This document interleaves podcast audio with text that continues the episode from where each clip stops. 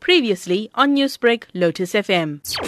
We are going to be reaching the peak, they say, in September, August, September. Now, I think it's uh, a duty on all of us to ensure that we try to keep the numbers of infected people as low as possible. And in view of that, we need to continue with our lives, but also try to be cautious.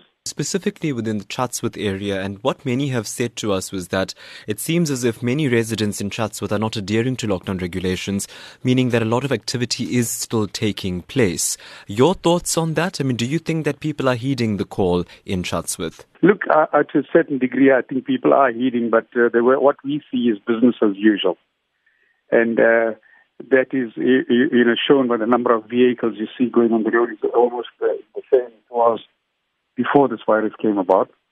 You, if you drive past a supermarket or any place where there's people, you know, that's going there, it seems to be the same number of people as it used to be always. You, as an organization, are calling on members of your community to enforce a bit of a stricter voluntary lockdown during the weekends, you say.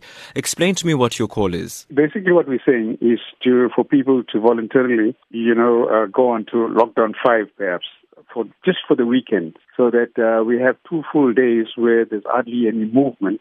And I think this is going to cut down quite a number of uh, in uh, what you call infections that can take place. So, you know, many have already said that lockdown regulations have been unconstitutional. There's even been some High Court rulings to support such a claim. Do you think community members are going to be eager to take to adopt such a response? Look, I think it's a responsibility in all of us, wherever possible, as I mentioned before, that we should try to contribute to lessening this uh, virus in whatever way we can uh, do. But when you put the health before uh, our economy and various other factors, then we've got to be very careful that we don't increase the number of uh, people that are infected and then see the increase in deaths. Also, uh, at the same time, we cannot compromise the economy, and that is why uh, we are looking at the possibility of just two days a week.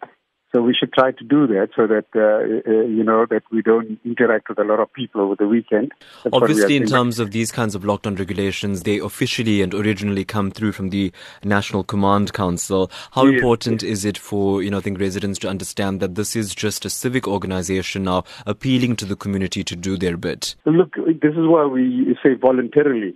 We think that there will be some kind of uh, lessening of the uh, what you call spread of the virus because uh, even if we uh, spread that uh, spread is reduced by 10% or 15%, that's a lot. Newsbreak, Lotus FM, powered by SABC News.